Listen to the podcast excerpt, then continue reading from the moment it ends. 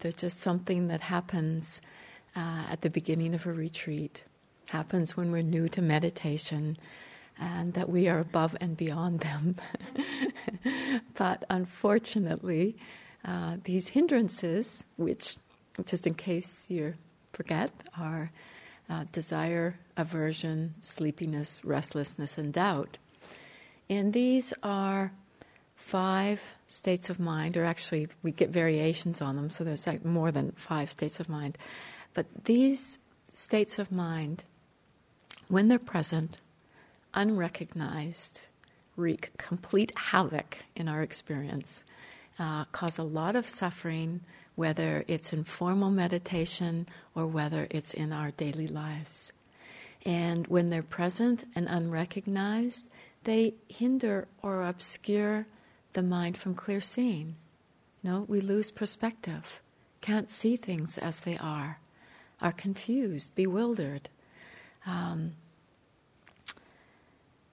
we find that when they're present and unrecognized, the mind doesn't stabilize, that it is all over the place. As we sit in meditation, a really um, common way of noticing whether they're present or not is just to notice if you think there's something wrong with your practice. You know, and if you do, there's probably one of these hindrances present.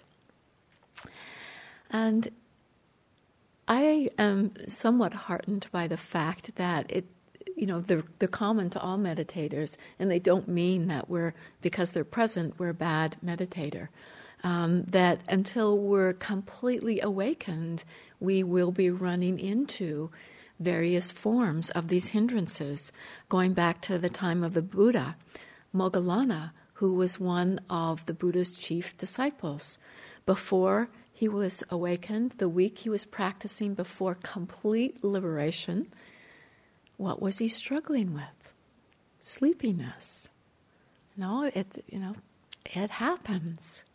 And then there's another quite wonderful story about another person in the time of the Buddha. His name was Anuruddha. And he went to talk to one of his friends who was Sariputta, who was another of the chief disciples of the Buddha. And he went to Sariputta and he said that he was able to have deep concentration, unshakable energy, and yet he was not fully realized. And Sariputta, being a very good friend, pointed out to him that his proclamation of deep concentration was actually just conceit. His unshakable energy was a form of restlessness, and the thought of not being fully realized was just worry. Anuruddha listened to his friend and as a result became fully awakened. and it's been my own personal experience that, you know, just as I understand these hindrances in one form, a new garden variety happens. And you know it's like bewildered by what what you can't get a you can't really see. And then you discover it's a hindrance. I had one retreat where you know i was in burma. And so at this point in my life i'd heard a number of talks on the hindrances and i'd been practicing for a few months and then at some point i remembered these friends of mine they'd gone to india they'd practiced with this master uh, they'd laughed with this master, and in that had somehow got it. And I, you know, as I this came to mind, I didn't know what got it meant, but whatever it was, I wanted it. I didn't have it, and you know, my practice was just feeling miserable. I, you know, this was happening day after day over over a period of time, and so you know, here I was sitting in my misery and remembering my friends that got it. And you know, I'm thinking, what am I doing?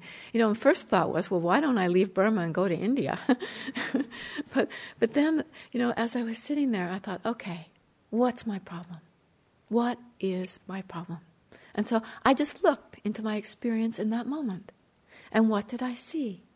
Desire, aversion, sleepiness, restlessness, doubt. And, you know, in the scene of it, it was so freeing. It was like, oh, the hindrances. You know, it didn't mean that I was a horrible person, doomed to a life of suffering, you know, doomed to forever having to do therapy for the rest of my life. All I needed to do was recognize these mind states and to, you know, really be present with them, to see the effects of these states of mind. And out of that, they get robbed of their power.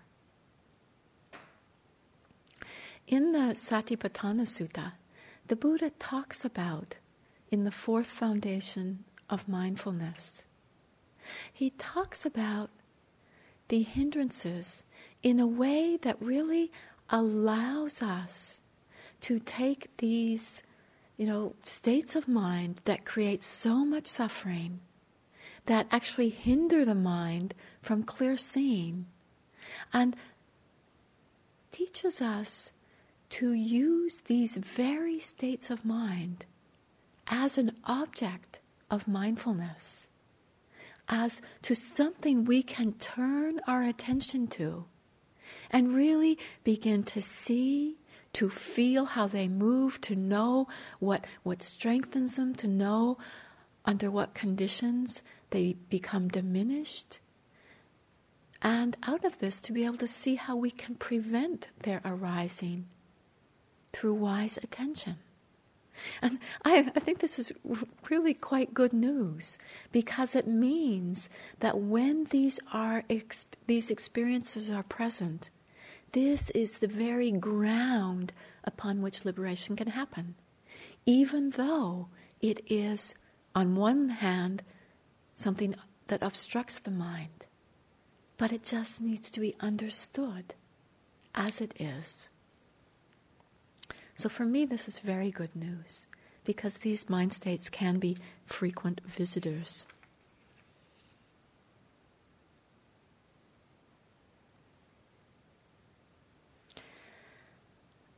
and learning about them, hearing about them. Purpose in, in speaking about them is to really help us depersonalize these mind states.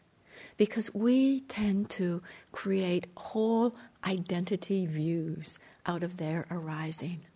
You know, when there is a predominance of aversion, we can create this view of self that is this angry, aversive, being and then you know something else happens in our experience and we respond with aversion and this just compounds this view of self that is being clung to and it becomes really solid. It feels really real. And it's really just a passing mind state.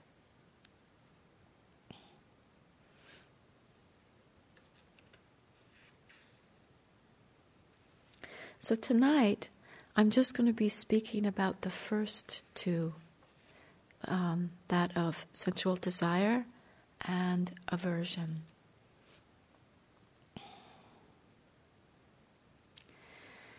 So, sensual desire. Mm.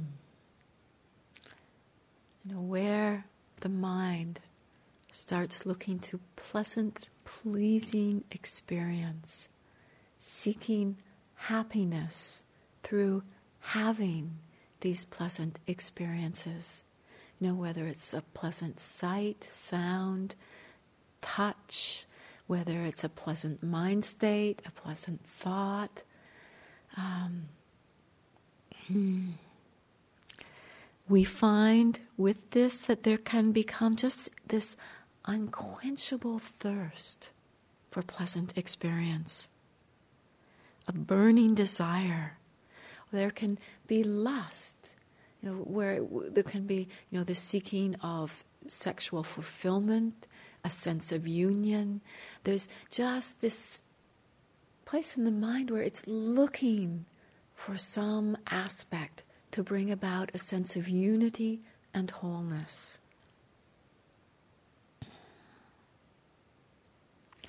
Coming on retreat, you know, there is not so many objects of sensual fulfillment. you know, that we've just let go of so much in the outer world. And so, a common experience we have in coming on retreat is that what the, this form of desire that usually gets dispersed in our life amongst many objects in a day, many different moments of satisfying this urge for sensual fulfillment. Because there's not so many different experiences, we can find that our, the objects of our desire become huge. That, you know, food on retreat can play such a major role you know, that you can sit, you know, for the hour before lunch thinking about nothing but food. And, you know, just, or you're out walking and the, the, the uh, an aroma from the kitchen comes down the hallway and it's just like, oh. or fantasies of food. I, I remember sitting and I had an image and it was only of rice but, you know, I, the rice appeared in my mind and I actually chomped on it. you know, just like, we begin to see just that allure in the mind. And this is really helpful because, you know, it can be so dispersed in life that we don't actually see what's happening there. We don't see this enchantment this enchantment is something that Winnie the Pooh had some understanding of. He talked about how there was a moment before eating honey that was even better than when you do. But he didn't know what that was. And you know, it's like with sensual desire, there can be this moment where it promises happiness. Ah.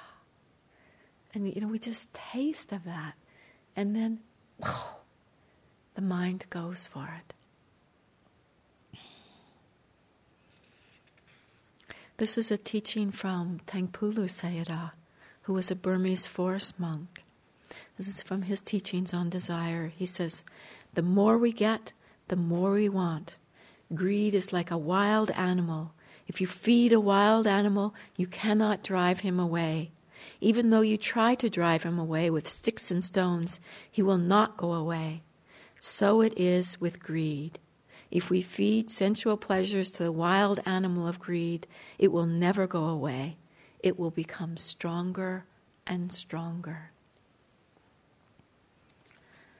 This teaching really resonated with my own experience. One in just kind of the force of greed the strength of greed, how it is like a wild animal. And, you know, we see it in these moments on retreat when it really rears its head. Uh, we see the strength and tenacity with which it comes. I remember on one retreat, um, I would, I had, you know, some bars of chocolate. And after lunch, I'd go to my room and I'd have one piece of chocolate and was quite disciplined with this. And then one day I sat down and with my little piece of chocolate bar in front of me and broke off one piece and ate it. And then it was like, oh, that was so good. Let's just have one more. And I've got to say that, you know, for me with chocolate, that thought arises. I don't always go for it, but that I just can't eat chocolate without having that thought. You know, it, it, I, there's just something in the flavor of chocolate that's so pleasing. So anyhow, on this day, it was like, oh, come on, just have one more piece.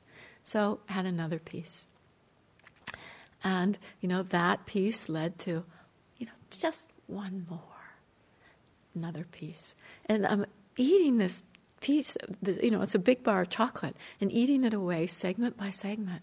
And then, you know, it was like, ah, what is going on here? And it was just the scene how this force of desire was so strong, so compelling, and so believable that this chocolate was going to bring happiness. And it, it, it really stopped me in my tracks. And actually, it was so strong that suddenly the scene of desire became so empty. It completely lost its power when it was just looked at with mindfulness.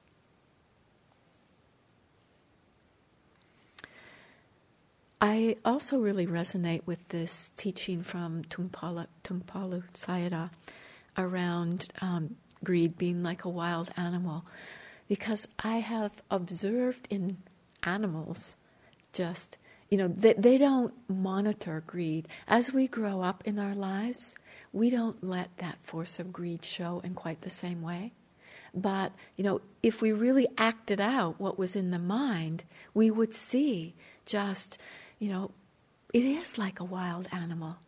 You know, I see a, um, in dogs, uh, there was a, a dog that I was very close to. His name was Max.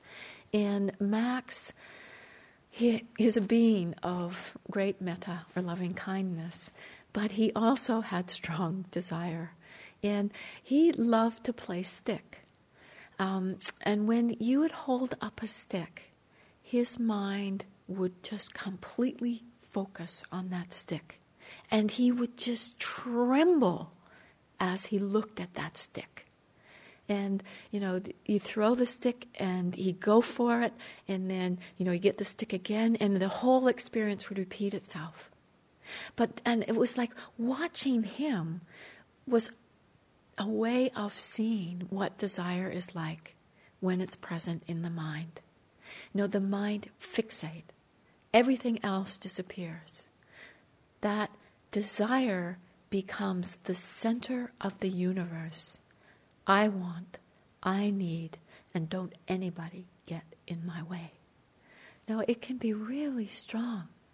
It causes a lot of harm in the world. You know, this force, people being run by this greed. No, and unfortunately, we live in a society that actually nurtures this. Our economic system is based upon our needing more and more and more. Unfortunately, the world, the planet, isn't set up to go with that. You know, we live on a planet of limited resources, and it can't sustain this level of unchecked wanting it's really in our essential that we learn to recognize this state and not be run by it.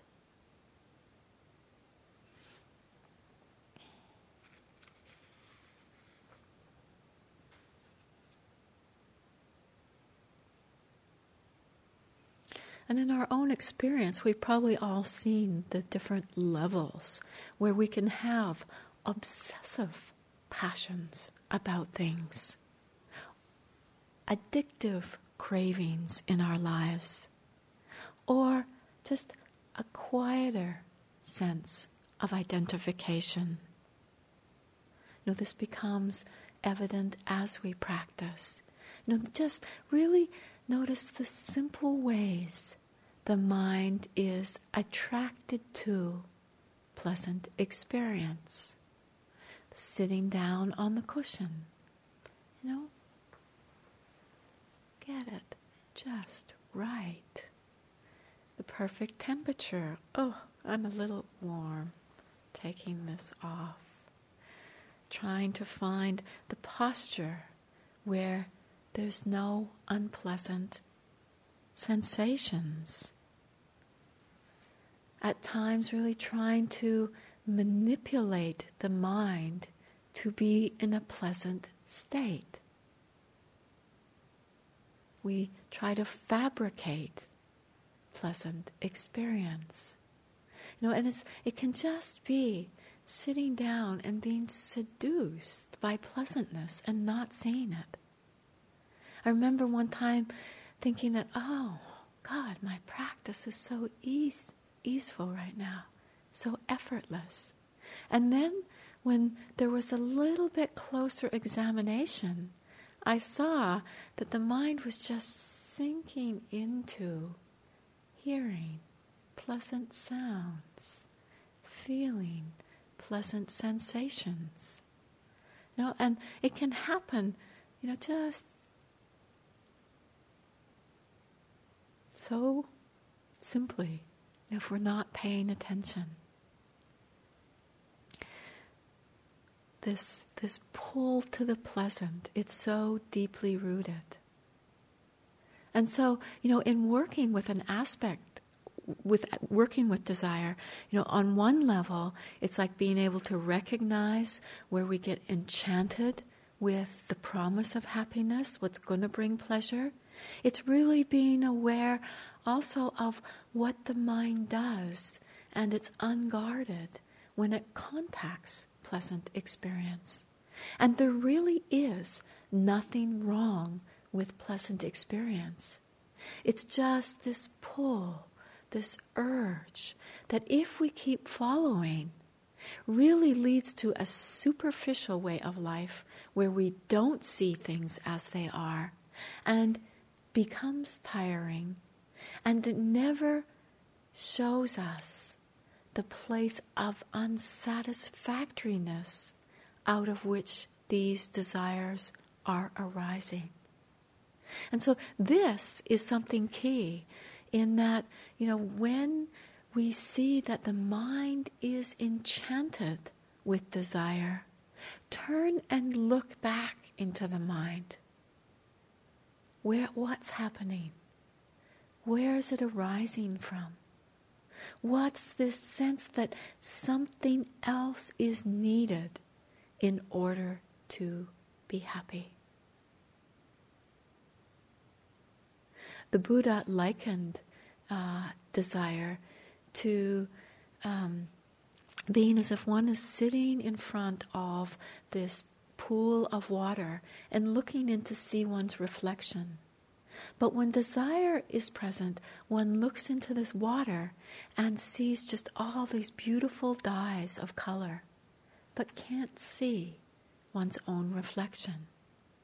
And when desire is present, and unrecognized, we can't see the nature of experience because there is this enchantment, this being mesmerized.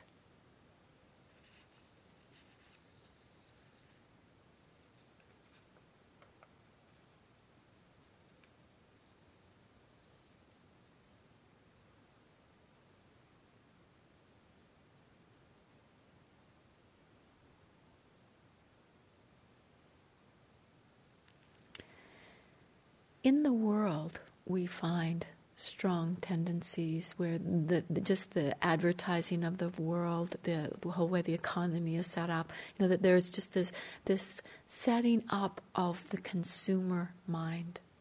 You know what we can get next, what's going to fulfill the, where we can get our next hit from, and how oh, this consumer mind is something that we can bring into our practice without realizing it.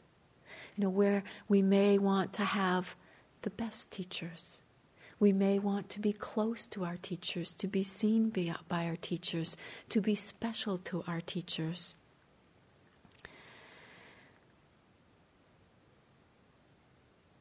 We want to go to the best center to practice in. We want to hear the teachings in a way that is pleasing to our ears. And I think this is really important because when we have this kind of idea about the Dhamma, we aren't going to be hearing Dhamma that actually has the power to shake us out of our complacency. We want to only hear what sounds good, what sounds nice, which kind of supports us in our delusion. And, you know, we can find that if we come to practice with a consumer mentality, that, you know, if our teacher suddenly shows signs of being human, puh, not our teacher, we'll go elsewhere. If we start hearing Dhamma in a way that challenges our beliefs, we move on to the next place. You know, and there's no deepening. You know, eh, there's nothing that's going to wake us up.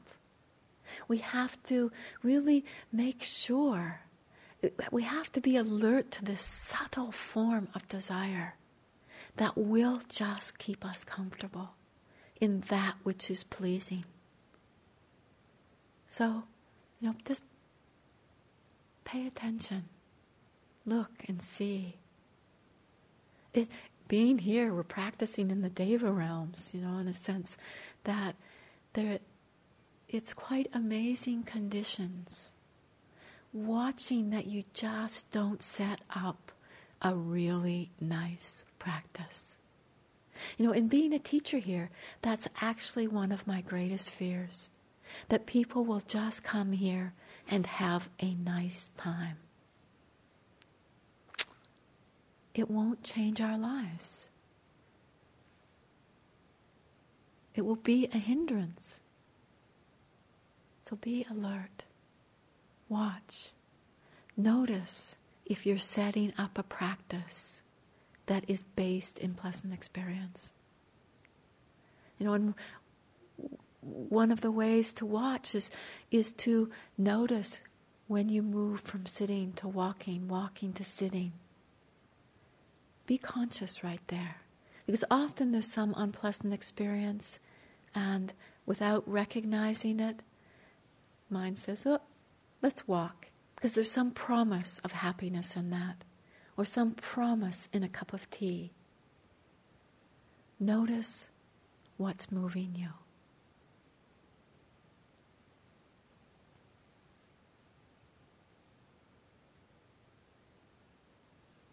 Another aspect that we can find that just, you know, from growing up in the culture that we have is that we get addicted to intensity.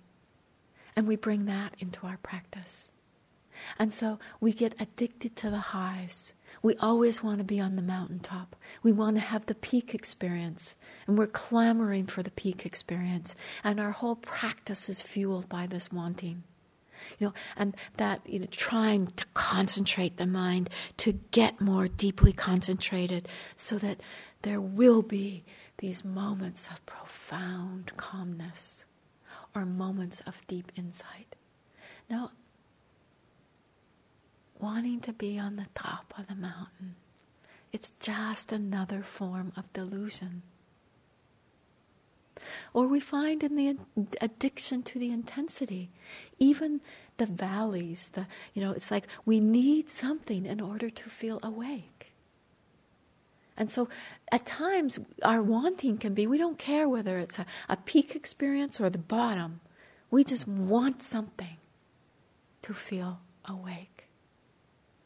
You know, and it comes out of this, uh, this need to define ourselves by experience, that need for something to be whole.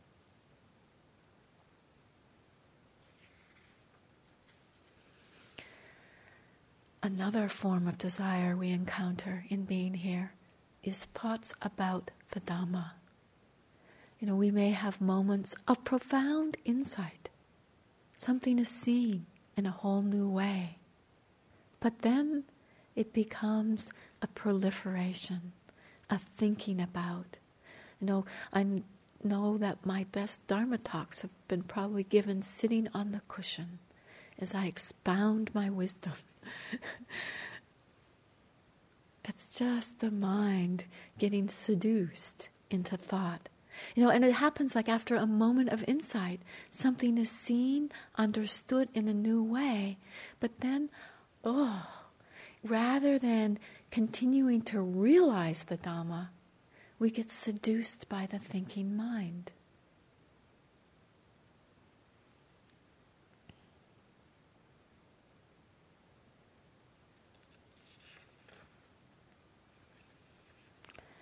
These desires can seem very small and of little consequence, but it's needing to see that as we keep fulfilling these desire, it's really planting the seeds for that to arise in the future. And what can start out as a simple, small desire can actually move into, you know, full on greed that can drive the world in really unwholesome ways.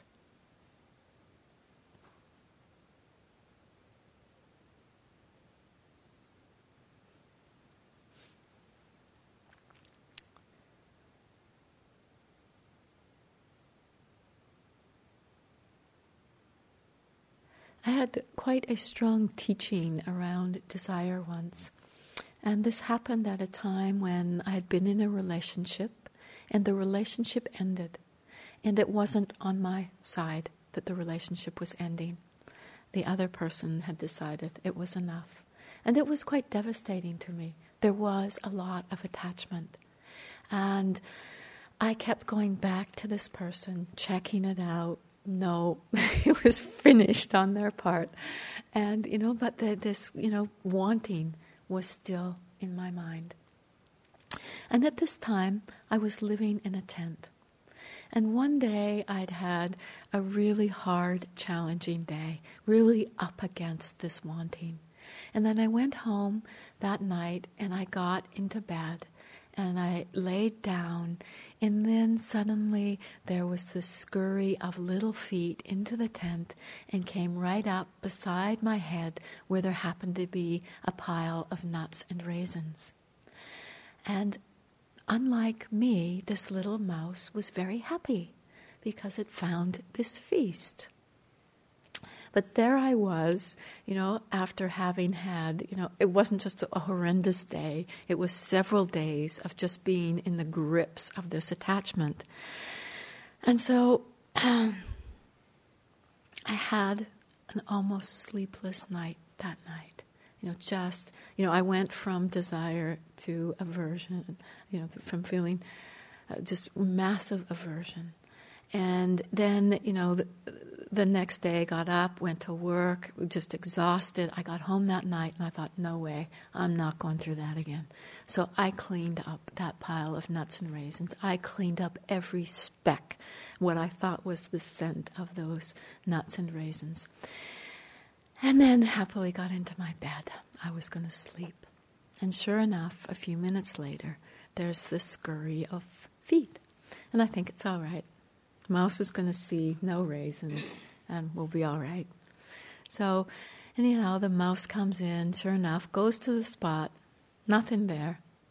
And then I think, okay, I'm going to just shoo him out, him or her, whoever it is, shoo out the mouse.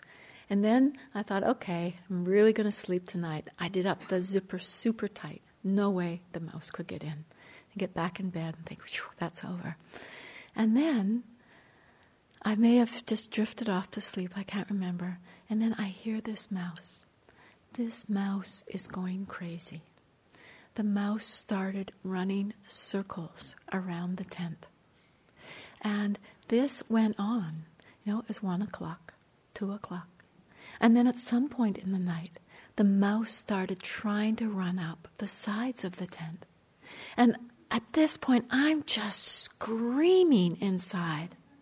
And I think that mouse is so stupid. It's been in here, it's seen there's nothing there, and it's going crazy. And then suddenly I realized, oh, I'm just like this mouse. I was in a relationship, it was pleasing, there was something satisfying, conditions changed, it's gone. But there I was, going crazy trying to get back that which was gone. Soon as I realized that, I fell into a deep sleep and I never heard from the mouse again. so, looking in our own experience, letting desire be a teacher, learn from it, learn of its nature be present to it. Feel it. You know, we start to, when we really feel desire, we're not feeling the enchantment because it's so painful. This place of unsatisfactoriness, this craving, wanting. It starts, you know, it doesn't have that same pull. And we really begin to see that if there's sustained mindfulness, the mind doesn't forget and it doesn't get enchanted by desire. The Buddha likened to being free of desire as someone whom is free of debt. No, it's like when we are captivated by desire, we're in bondage to that. But when we're free, the mind is, isn't seduced by the desire. There's a freedom there. We're no longer in debt.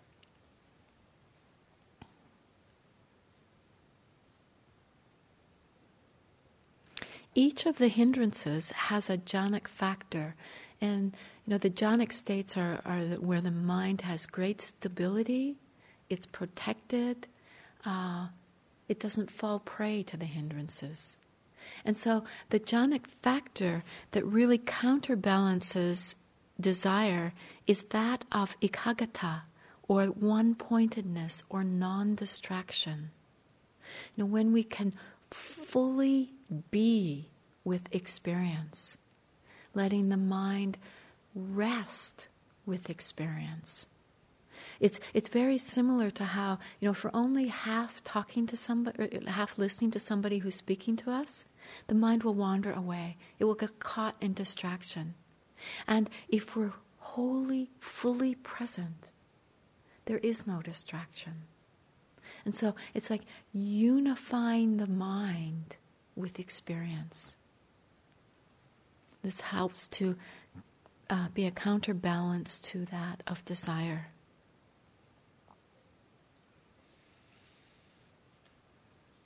The next of the hindrances is that of aversion, which at times can be so strong it's in the form of hatred, anger, ill will. It's where there's a contractedness, a recoiling, a pulling away from experience. You know, it too can be really based in a, a misperception of what will bring happiness. And we think that we need to get rid of something in order to be happy. We feel like, in order to make ourselves safe, that we need to separate from some aspect of experience.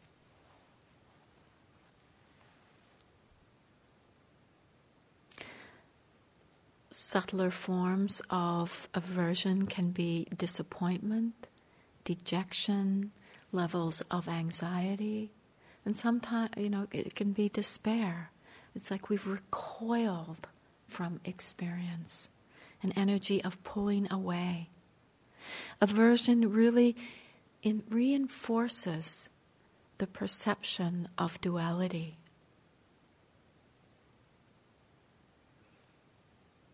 Aversion is quite painful. You know, with desire, greed, we can get seduced, enchanted, there's some promise. Usually with aversion, the suffering in it is much easier to see, that it's more apparent. And we can find that aversion can manifest in different ways. You know, one can be a real kind of active voice in the mi- mind, and it's like a striking out the anger that strikes out, you know, and even sitting in silence, that striking out happens. You know, it's not that we may actually strike out, but the mind lashes out, and aversion arises. There's some unpleasant experience, and somebody is to blame for it. You know, and there can be such an intense justification of this, uh, a real self righteousness around it. Um, and there, there can be just, you know, a wanting to annihilate something in our experience. And really that sense of pushing away, which is really brutal. You know, can, there can be such a brutality in the mind with aversion. A person who has is experiencing aversion is likened to one who is ill and there's nothing that tastes good. And you know, we probably know this from these days when there is this proliferation of aversion. Uh, it's like you get out of bed on the wrong side. It doesn't matter what happens, it stinks. You know, and it, it just gets perpetuated and nothing. You know, even chocolate doesn't taste good on these days.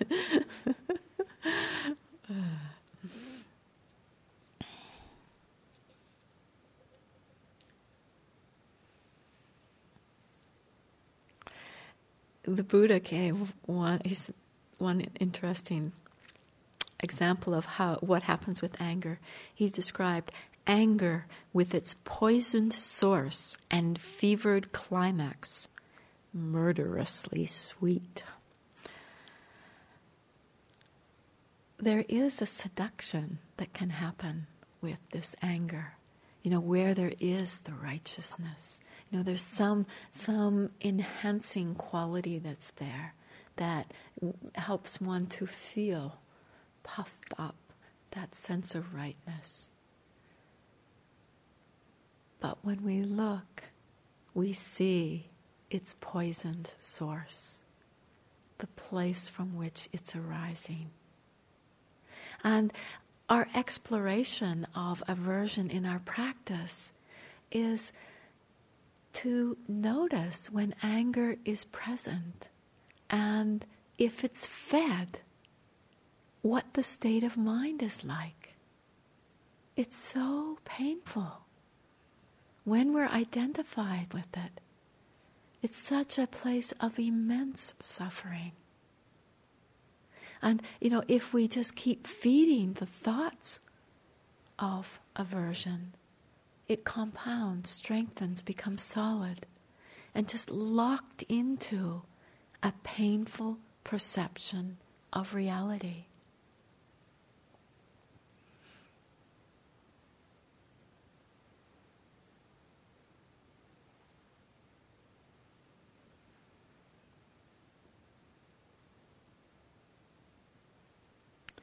The other side of aversion, which, you know, there's the striking out, but there's also a part of aversion that can be more fear based, where fear has a different effect, where it tends to stop things.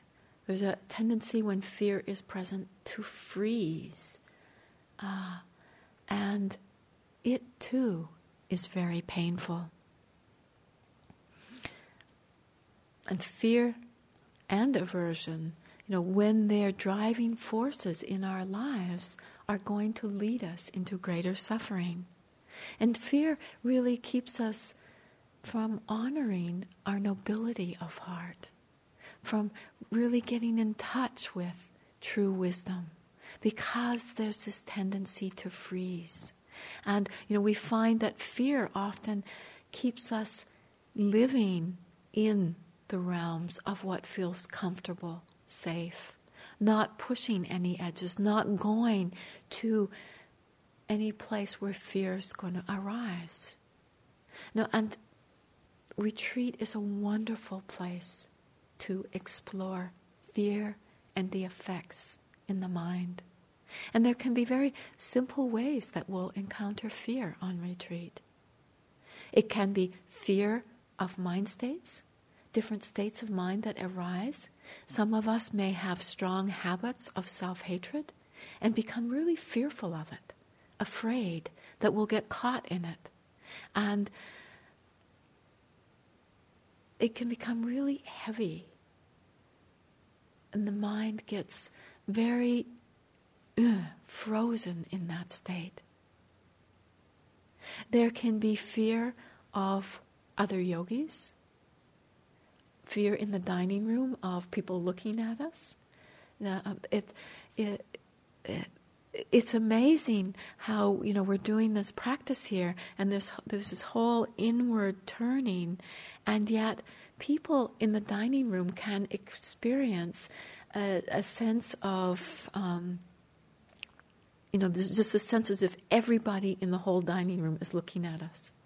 You know, this whole contraction around this, uh, this perception of how others are seeing us can bring up very strong fear. The fear can happen in relationship to interviews. You know, it often takes us back to uh, childhood incidents of that may have evoked some form of fear. And you know, this is all just ways to see fear. Learning to let this aspect of the hindrances be seen as it is. Can we know it? Can we recognize it? This recognition just is a way of bringing it in to the light of awareness and accepting. You know, I, I know Rebecca spoke the other day about how recognition, acceptance, I, uh, um, investigation leads to non identification. Uh, this acronym RAIN. This is what's so important in working with the hindrances. Recognize, accept, be interested. This is what will help to free the mind so that we aren't bound, caught, identified in these states.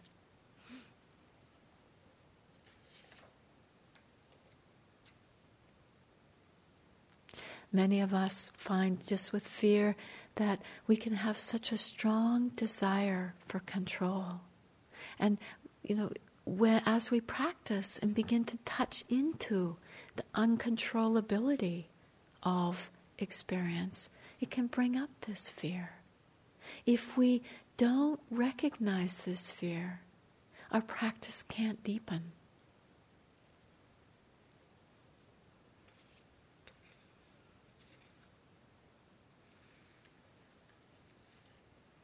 Body pain is another place we can work with both aversion and fear. Know that it's not uncommon that when unpleasant sensation arises in the body, reaction in the mind. Be aware of that aversion. Be aware of that reactivity. And notice if it's really based in fear fear of what may come to be. You know, so often we have an experience and then become fearful that it's going to last forever. We project it into the future, and it's really too much. Too much to carry in this moment.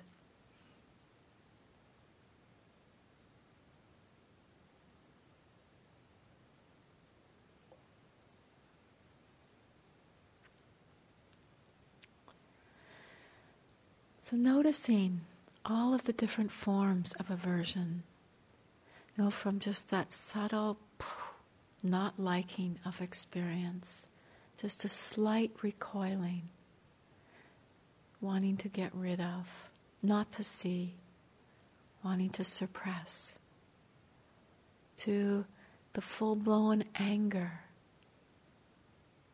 the rage, the hatred being honest with that. You know, it can be so scary to think of opening to hatred. The fear that we'll be overwhelmed by it, consumed by it. But it's through our practice we begin to see this is a conditioned state.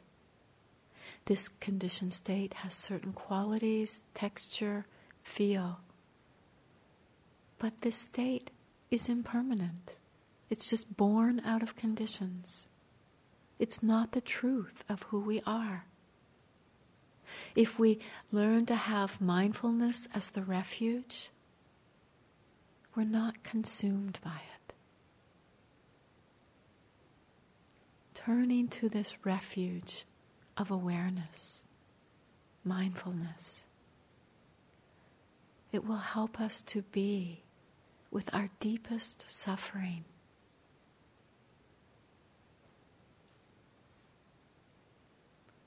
Through the exploration of aversion, we really begin to see the poison of it,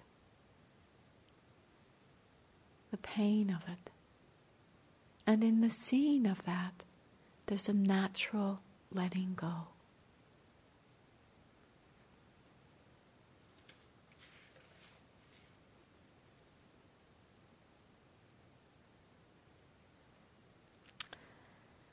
I'd like to share a teaching from Pema Chodron. Probably most of you have heard of her. She's a, a Western Tibetan teacher. She actually has a center up in Nova Scotia. Uh, she, she is able to put the Dhamma in very simple, practical terms. And so that she says, we shield our heart with an armor woven out of very old habits of pushing away pain and grasping at pleasure. When we begin to breathe in the pain instead of pushing it away, we begin to open our hearts to what's unwanted. When we relate directly in this way to the unwanted areas of our lives, there arises uh, the airless room of our egos begin to be ventilated. We want to ventilate this inner space. We want to breathe some room into it. And mindfulness brings the spaciousness to it.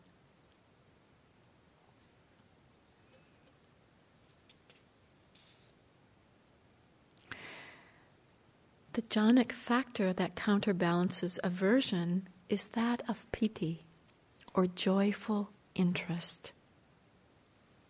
When we're interested in experience, it opens our mind with joy, awe, wonder. Emily Dickinson says, To live is so startling, there is little time for anything else.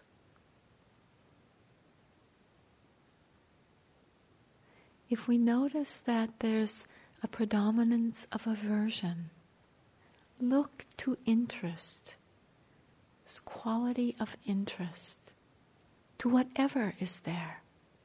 No, it doesn't have to be a big experience. Just bringing interest, non analytical investigation.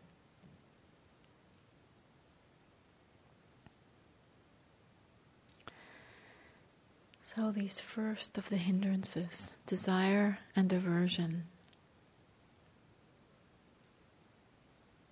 Recognizing, looking, how they play out. And it's just such a great arena on, on retreat to explore, to see. See all the different garden varieties. You know, without taking them to mean you're bad meditator, you're no good, you're not doing it right. Just see these states for what they are.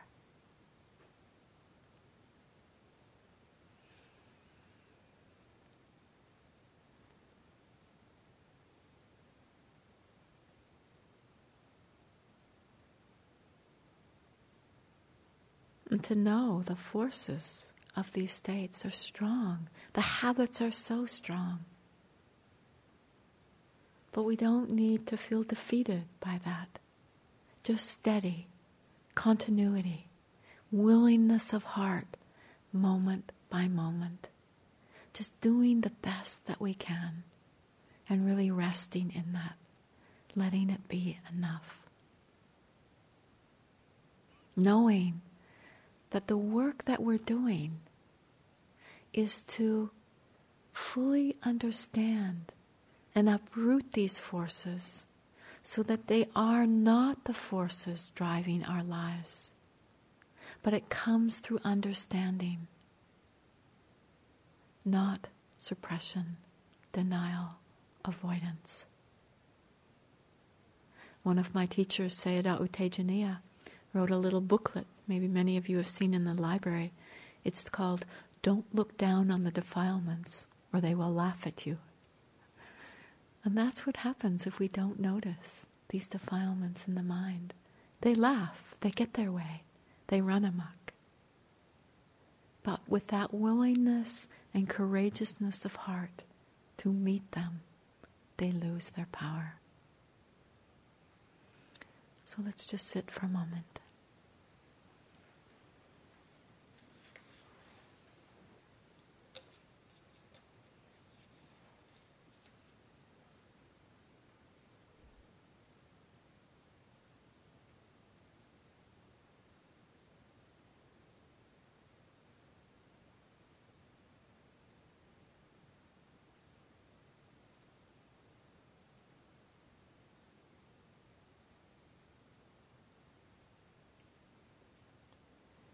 May all beings come to know a mind free of desire and aversion.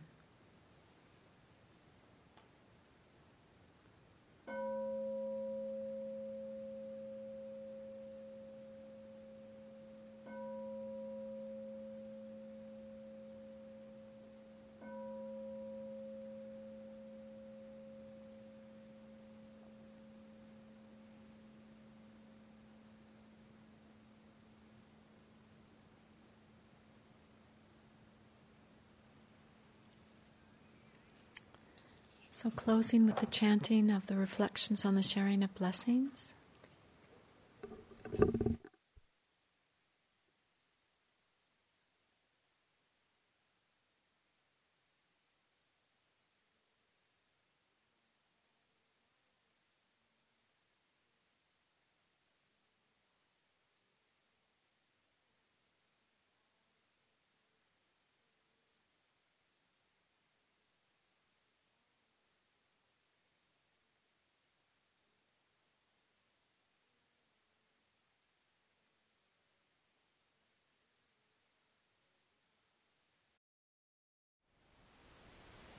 Thank you for listening.